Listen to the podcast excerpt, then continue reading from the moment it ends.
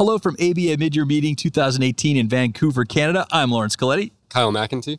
Rachel Van Cleve. CJ Ryan. And we're on the road with Legal Talk Network.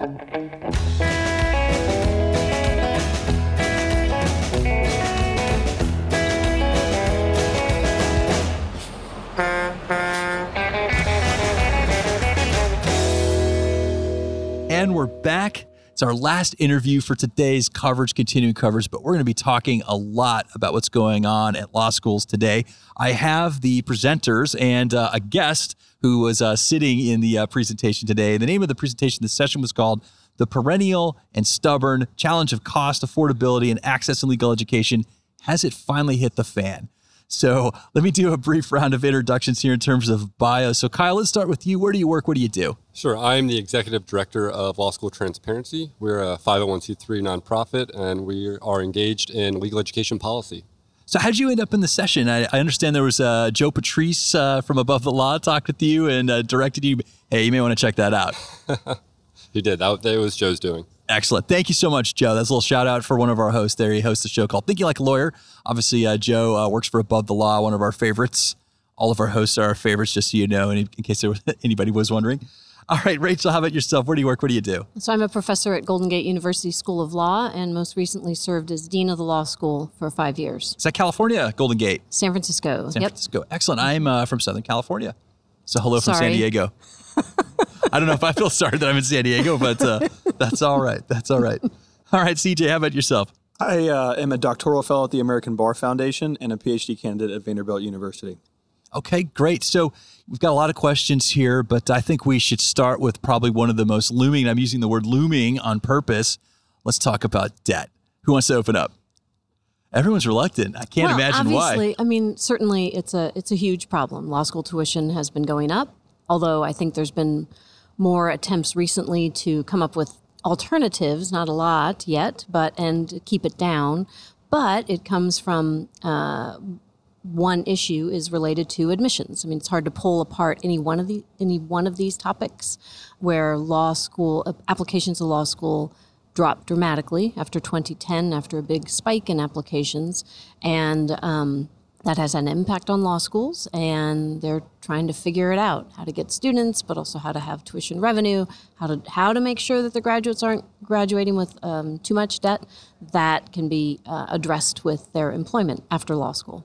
You know, I wonder if the actual cost of education has gone up because now my observation, and granted, I'm not an expert, I haven't seen all of the, the the data underlying this, but my observations, you know, talking to some of my friends that came out years later, is that despite a recession, you know, and despite job opportunities kind of going south, especially during the recession, the the march north of tuition rates continued to climb, and so I can't imagine that the rate of the cost it takes to educate people went up as much as the tuition rates were going up. So, I wonder what Kyle might think about that.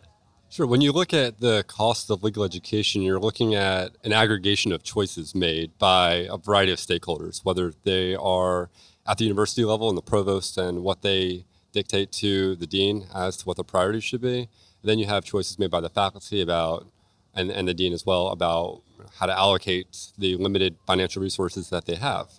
Um, and so, you know, I think that's important to keep in mind of, of the limited power of any individual actor within a school and you end up with kind of a creep in the cost because maybe not all the hands are talking to each other or mouths are talking to each other and i think that likely contributes to the problem although i'd be curious to hear rachel's perspective on that as a former dean of a law school. Yeah, so actually setting tuition and um, working on the budget is a collaborative effort at Golden Gate and working with the university and the CFO and really talking through a lot of issues about i mean one concern for me while i was dean was while i recognized that some modest increases might be necessary i very much wanted to keep it as low as possible and that again worked into other areas. How do we start to reduce our costs?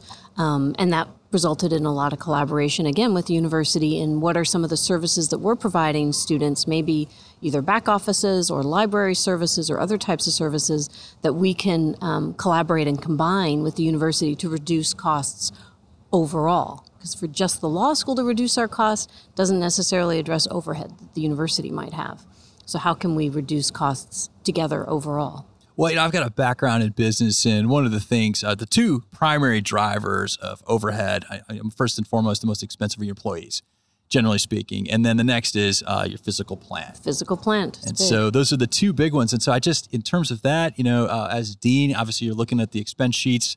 You know, what are the big drivers within those two units that uh, I think commonplace amongst many uh, law school institutions? You know, what's driving it these last 10, 15 years? Mm-hmm. So what I was focused on was as we were becoming a smaller law school in terms of numbers of students, we need to become a smaller law school. We need to scale that, right? So that really involved talking to faculty about this is what the job is now. Might not have been the same as when you started 20 or 30 years ago, but this is what it's now. And, you know, having some very direct and candid conversations about that. And that led some people um, to opt for some modest incentives and to retire. And, you know, in terms of the physical plant, some of the details there, I didn't always know from the CFO, but a lot of fixed costs involved in that. But we did move out of one of the two university buildings um, so that we could then rent it out um, as a way to reduce costs and bring in some income. I think one thing that's worth pointing out is that unlike a, a traditional business, a law school's human capital is largely tenured. And so it's much more difficult to remove them. So that's why you need those incentives. Because unless you can declare financial exigency or you close the school down, they're very difficult to get rid of. And that makes it very challenging for law schools to cut the cost of legal education. Well, before we bring CJ into it, because I, I, feel bad, he's uh, hanging out there all by himself. I just wanted a, a little follow up with the dean. So, just you know, within your circle of deans and, and and some of the other educators, is there talk about review of the tenure process? Because you know, in business, you know, you don't have enough coming in the door. You have to make layoffs. And I understand that's more difficult when you're talking about professors, but you know, it's law schools like many things. It's a business as well. There's a business component of it are law mm-hmm. schools beginning to re-examine the, the tenured uh, proposition for everyone? So certainly that that was an issue that came up even with the ABA in terms of ABA standards and security position as I'm sure you can imagine, a lot of law school faculty not happy to open up that discussion. And I think, you know, I don't have like all of the data, but anecdotally, I think that it's looking very carefully at every position and what do we need to get out of that position? Is this something that justifies a tenure track position? Should this be a long term contract? Should this be a short term contract?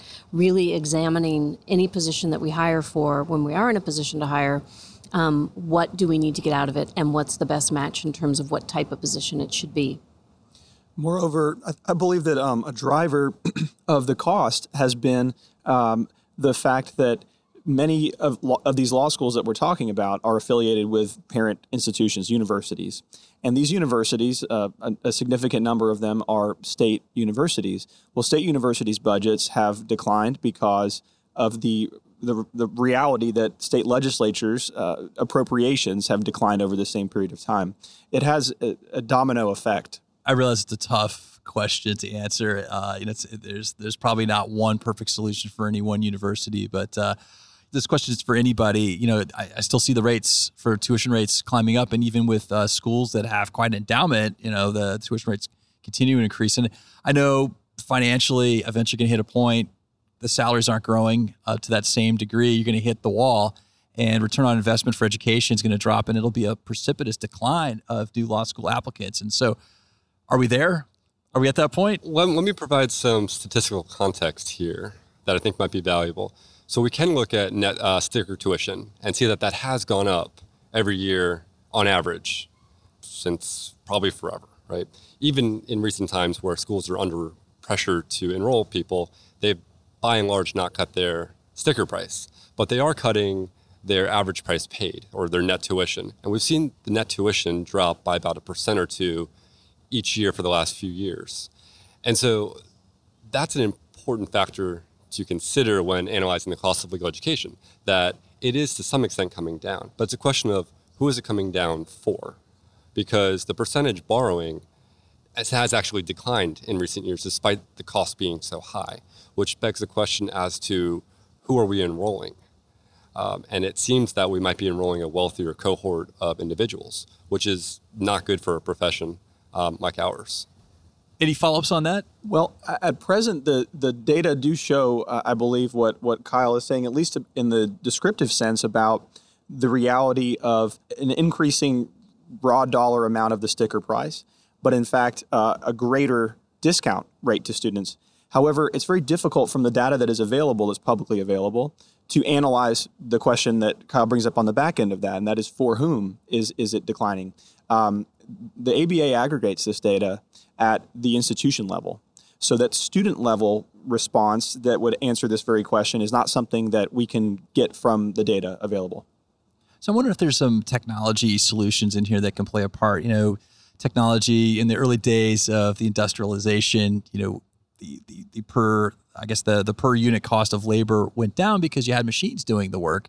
And today we deploy our computers to do a lot of our analytical, or not our analytical, but some of our calculation work, run factories, uh, automate. You see the the advent of artificial intelligence being plugged into many of the services that we use today. And I'm just wondering, you know, this is a question for everybody how can that possibly play a role in bringing down these costs, maybe to a point where you really start to see a drop, a, a meaningful drop in the cost of tuition?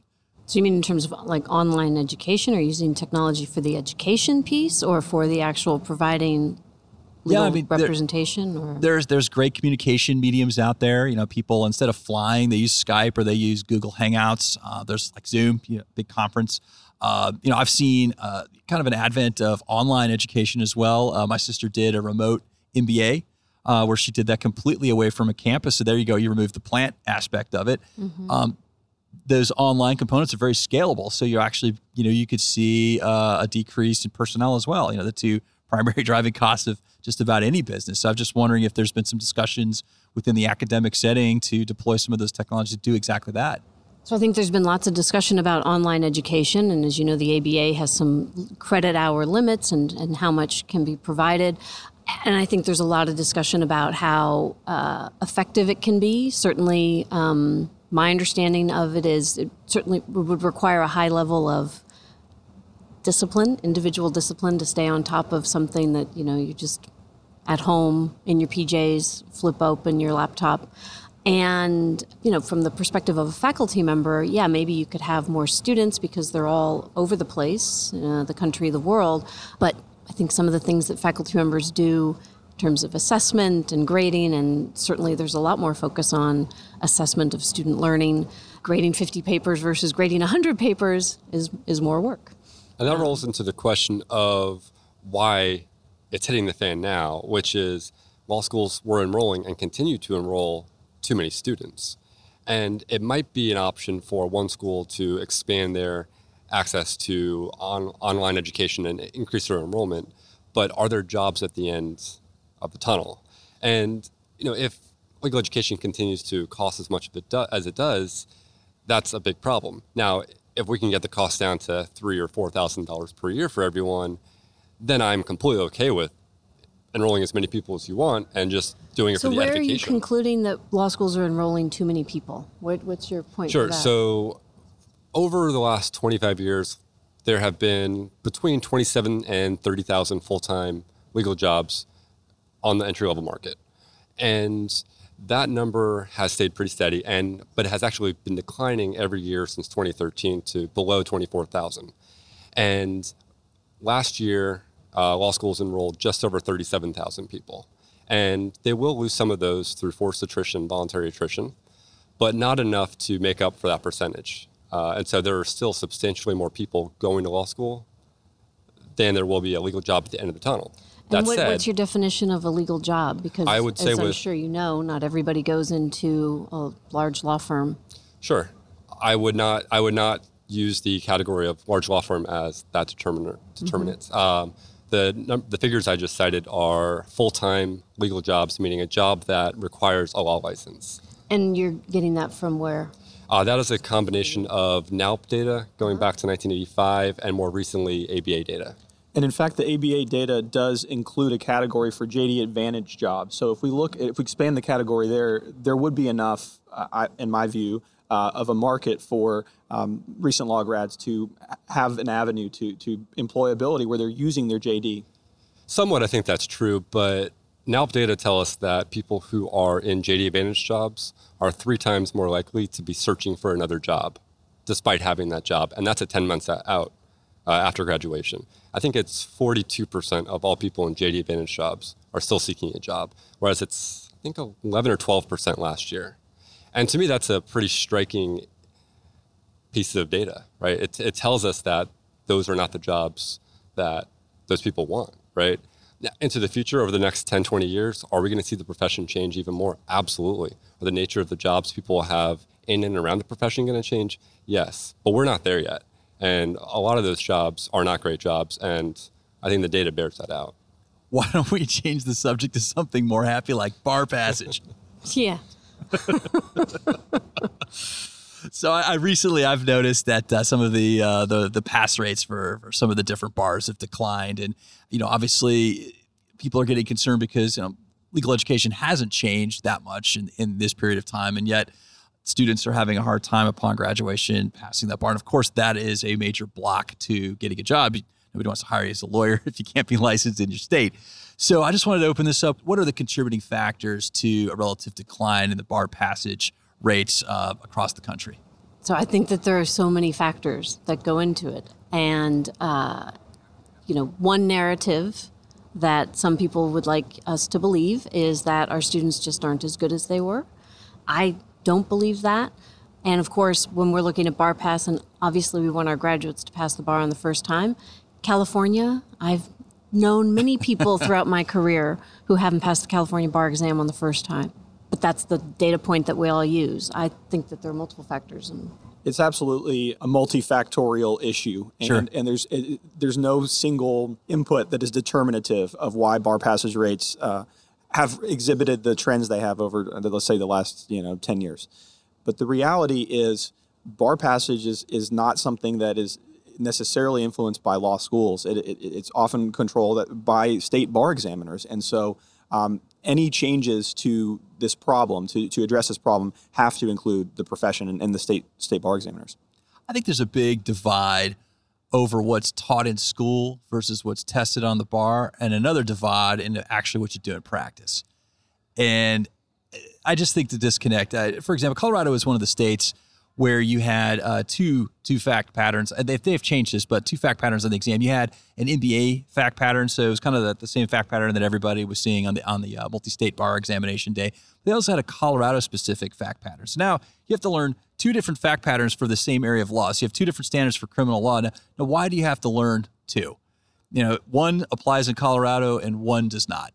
And so now you have to learn this fake bar pattern, this fake fact pattern that you're never going to apply. You have to memorize it and regurgitate it under you know excruciatingly short timelines and then you're going to do all that but that's not really what practice is about either so you get out from that bar exam uh, if you pass it and your practice life looks a lot different so I don't know. I kind of turn back. Uh, my, my, dad's a, orthodontist who went to uh, dental school and went to orthodontic. My mom's a nurse. these are very practical professions. They teach you how to practice and teach you your, you know, your trade while you're in school. And I, I do feel like sometimes the the law school aspect of it kind of misses that practice component of it. I know schools are trying to get at that from some clinics. Those are just some of my thoughts, and I just wanted to, to kind of hand that around for a group discussion. Well, I think legal education has never been better, and I don't think it's even close. Uh, I graduated in 2011, and I think the legal education I would have I would receive today is vastly different than the one I received. And so I think schools are making monumental efforts on this front, and that most of the profession is just behind the times on the quality of legal education and I don't think it's at all related to the bar exam, bar passage rates. Uh, as Rachel was referring to, there are people who believe that it does have to do with the quality of student that are being admitted, and I am one of the principal advocates of that worldview. Uh, it's not to say that the LSAT in particular is the end all be all, but it is the best predictive tool we have before law school as to someone's likelihood of completing school or passing the bar exam. And we've seen these indicators drop. Uh, we've seen GPAs not mitigate those lower LSATs. And accordingly, we've seen bar passage rates plummet. And I do think it has to do with the choices law schools are making in the face of financial pressure. They're saying we are tuition driven, we need those bodies, and as a result, we're going to start taking more chances. I think California's a good example that there's a lot of schools there that are non ABA accredited that they're training students to take the bar exam. But their bar passage rates are almost never above 30%. But is that how does that compare to the ones that went to ABA accredited schools walking into an exam that they're not not as prepared for? They haven't had as much time to prepare for. Are they doing better than the ABA accredited schools for that, or No, they're No. not. No. Kyle, you were saying, you know, there's there's been more admittance of students into law school, and so, you know, more students you're going to get what you get. I guess you know, there's going to be some people that flock to the law. They're very talented at it. I don't think I was necessarily a very gifted student. I had friends that could just they had these unbelievable memories, could remember everything, did fantastic in school, doing a whole lot less work than I was doing, and so I'm just kind of wondering, is part of that just with the larger body of students, you know, maybe the people that are naturally gifted, there's less of them. And so you take that whole body and you have kind of less of the naturally gifted people in that mix, and that's bringing down the overall score. Is there part of that maybe going on or with greater numbers? I think it's really hard to say, especially for the let's say the top 25 law schools, that the quality of the students that they're admitting has has declined. Um, I think on average we see we see maybe you know a trend emerging there, but um, I, I think it's really hard to paint the whole population of law schools with such a broad brush because Sure. the, the reality is it, it what is happening at a state public flagship may not be happening at a private elite may not be happening at a public regional and so it's it's very difficult to, to speak in sort of broad strokes about these trends And the reason I asked that is because you know during the recession, obviously the desire to go to law school was down. You had admissions going down. So what I heard was a lot of schools were kind of lowering their admission scores, and so now you're beginning to attract people that maybe could not have gotten in before. Maybe and it has nothing to do with raw intelligence of the individual. Just how do you respond to these standardized tests? And so now you've got people that may not respond to a standardized test coming through the law school, and I'm wondering.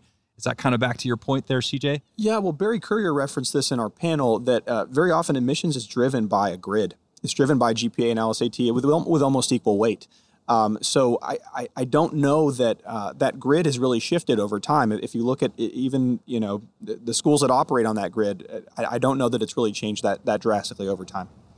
And I would just want to point out that even though perhaps the LSAT is the best indicator, actually, before somebody goes to law school, um, I think what's even a little bit strong, it's it's not that great. First of all, It's, it is statistically significant, though. It's still not that great. And it's only intended to predict first year performance. But even so, I, I'm not sure. I mean, you know, it's one thing to look at the aggregate numbers, but when we've looked at um, our students at Golden Gate and we look at numbers of pretty darn close, if not exactly the same numbers of admitted students, GPA and LSAT, and if we had taken them out, our bar pass rate, the percentage, would not have changed because half of them passed the bar on the first time and half of them did not. When we go back to look and see, was there anything in their file that would have helped us figure out who were those who were going to pass on the first time and who were not? Not really.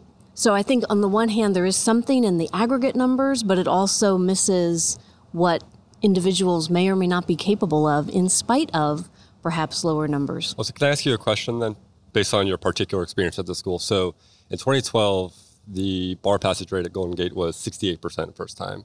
And in 2015, it was under 40%, I think 39.6%. percent So if it's not the lower credentials that explain that, and the California, um, California did not change their cut score or their exam in that period of time, what is it that explains such a dramatic drop if it's not the entering credentials? So I think that there are lots of at Golden Gate we had recently reformed the curriculum and when you make changes to the curriculum sometimes it takes a while to work out the kinks. We added more credits to legal research and writing. We added experiential learning in the first year. We added um, experiential learning requirements before the ABA did. So we made pretty significant changes. We took out which meant we took out some credits for certain courses in the first year, moved them into upper division. So I think in part it's what happens when those in working through those changes and figuring out how you need to make adjustments along the way. So for us, I think that perhaps it was particular to what was going on. There's also some things that were going on with actual preparing for the bar, where there was more online opportunity. Uh, and some of that meant that students could sit at home and watch the same thing that they would have watched if they'd gone into a classroom and could speed it up, you know, or had to just be super disciplined. And so while online seems very attractive, what we've seen is that not all of our students are prepared to make the most of that experience. We're working on that. We partnered with a different bar review company that breaks up the online and actually asks them questions over the course of it to kind of keep them engaged, and also how we talk to students about preparing for the exam. And you're right, first time went down, but those students catch up. So, Rachel, as an educator, uh, I was always curious about this. I, I, don't know data one way or the other on this. How involved are law schools with the bar examiners in any given state? I think it varies a lot from state to state. Where in some states, like in New York, when they make changes, uh, the Chief Justice calls all the law school deans together and they talk about it. Um, that's not what happened in California, at least with some of the more recent changes, um, going from a three day to a two day and talking about changing the cut score. It varies dramatically, I think, from state to state. I'm not unique to complain about this, but I'm going to complain. The hardest part for me was the time factor, the time crunch. So I felt like, uh, especially with the MBE, and I'm just not a terribly quick reader, and that was a big struggle for me. I felt like I was gearing up to read something and regurgitate it super fast as opposed to being tested on what I actually knew. But when you get me in an essay environment, I'm being tested on what I know. And I feel like lawyers, I think the, the value add is like, do they have the requisite knowledge to practice law, not how fast they are? In fact, you know, I think most model rules around the country say, hey, you got to budget your time. You can't overload your schedule. You're not supposed to be rushing from here to there. You're supposed to plan your day accordingly. And that's what the model rules expect. That's what, uh, you know, the ethical rules in each state uh, expected. So I'm just kicking that back to you, uh, Rachel, as an educator. You know, you guys come up with tests to try to measure the relevant requisite knowledge for each of the courses for each of the subjects. You know, how, how do you think that plays out with the bar exam, just around the country as it's given generally? On the one hand, we want to do things in law school that will help our graduates prepare for the bar exam. On the other hand, we have a lot more to do right. than prepare them for the bar exam. So we actually ask faculty to have at least one of their essays be modeled on that um, on what a typical bar exam essay. I often use them in class just to review um, the material and say, this was on the California bar last summer. How would you start? What would you do? And I think that one, I hated multiple, I dreaded the multiple choice part of the exam. And I committed to doing 15 every morning all summer long with my brilliant roommate who never seemed to study. There's um, always one of them. um, and you just by you know that amount of familiarity and review it wasn't that i learned more about subject matters necessarily but i could see patterns you start to see patterns and how they ask questions how they frame answer choices and so you know i think those are the types of things trying to communicate with students is looking for these patterns and this is just this isn't necessarily what being a lawyer is, but right now this is the requirement. So control what you can control, and that's how you prepare for it. And don't worry about the rest of the noise right now. Terrific. So I, I want to get CJ's thoughts and I want to get Kyle's thoughts. Uh, we're a little short on time, so I just want you guys to follow up uh, on what uh, Rachel said there, and then I'd like to give you an opportunity just to kind of have final thoughts before we close it out. So CJ, let's uh, let's start with you. So I would add to that that um, the timed environment on the bar exam is is artificial. Uh, in the real world, you would have you know not unlimited, but but some greater amount of time to address your client's concerns. However, it prepares you in a sense for having to work on a fixed time frame. We all work on deadlines. We all have to to sort of abide by constraints. And so, while imperfect, um, there is value in there, just just as the Socratic method has value. I believe that that trains you for colloquy with a judge. Uh, it, it, seems sort of daunting to to the one L, but there's there's something that comes out of it that's, that's worthwhile. I'm going to fire right back at you, CJ. In terms of of uh, analyzing the qualifications of someone to practice law in a given state, is that speed, that kind of compression of time, a necessary standard for everybody to achieve that's going to be a successful, competent attorney? Well, it's it's hard to take up that mantle uh, as the sort of end all and be all of what it means to be a lawyer that you can do something in a timed frame. But the reality is that every standardized test, uh, as a as a test of a measure of someone's competency, is done in a timed environment. I can't think of another. Uh, I can't. I really can't think of any other area that doesn't do this. So um, it, it's very difficult to conceive of a way in which a bar exam could measure that over a course of two days uh, without being in time. You could drop the amount of questions what's it 100 maybe you could go to 75 the, and give people a little more time yeah sure sure I know I'm being a pill. I'm sorry, but I just wanted to. I just I'm trying to flesh out these trying to flesh out these issues. Also, I'm trying to have a little fun at the end of the day too. So let's uh, let's get Kyle's opinions. Yeah, well, I think there's three kind of issues that we've talked about that are getting conflated a bit. So we've got, on the one hand, we've got the falling bar passage rates, right? And what that has to do with whether it's self-inflicted by schools, whether it's changes by the bar exam administrators, or if it's falling credentials, whatever that is, that's a problem that we need to address as a profession when legal education costs as much as it, as it does. On top of that, we have cut scores that are too high in some states. California is the best example. It is completely unreasonable where the cut score is set currently. That said, as you said earlier, it is essential to pass the bar exam to practice law. And so we have to, to use the golf analogy, play it as it lies. And all of that is not to say that the exam is the right exam, which is just a separate question. And making sure that it's validated for the purposes of what it actually means to practice law in a competent fashion and an ethical fashion, that's a completely different set of questions. And I don't think related to what's problematic in terms of why things are hitting the fan. That said, it's still an important goal to fix the bar exam to make it so it's a better guard to the profession so it actually is doing its consumer protection function. All right, final thoughts. I'm going to turn it back to CJ. I actually want to give Rachel the last final word on the uh, on the podcast today. So let's start with CJ. Just final words based on what we discussed today. Well, uh, legal education is is confronting realities that, frankly, it hasn't never faced uh, in, in any other time, and I believe it's doing so in ways that are inventive and are ways that, that are going to move forward the profession into the 21st century. Uh, we previewed in our panel today several of the natural experiments that are taking place. And as Kyle said earlier, legal education really is um, in fine form uh, as it stands today. And I look forward to, to joining the academy and being a part of it in, in years to come. Kyle. So the legal profession is essential to a functioning democracy. And when legal education is weak, it threatens the profession, which threatens the rule of law. So I think it's incumbent that we solve these problems as quickly as possible. Uh, and that means creating a pipeline from before law school through the end of the profession that actually can reflect what our society looks like from a diversity perspective. So we do a terrible job with that as a profession. But it also means being able to attract people who can afford and want to attend. And it fundamentally comes down to the cost of education. And until we get that under control, we're going to still have all these problems to deal with. And Rachel. So I would like to just add one piece before I sum up, and that is uh, many students coming to law school are coming with undergrad debt. And it's not as if we're the only institution of higher education that hasn't figured out how to minimize that is true tuition. So um, let's put it in the broader broader context. What I would, would like to add is I, I agree that we need to all be working together. I feel like a lot of what has happened, especially with the initial decline in enrollment and the Great Recession, was a whole lot of finger pointing. Different institutions, the profession, a lot of law schools, a lot of finger pointing.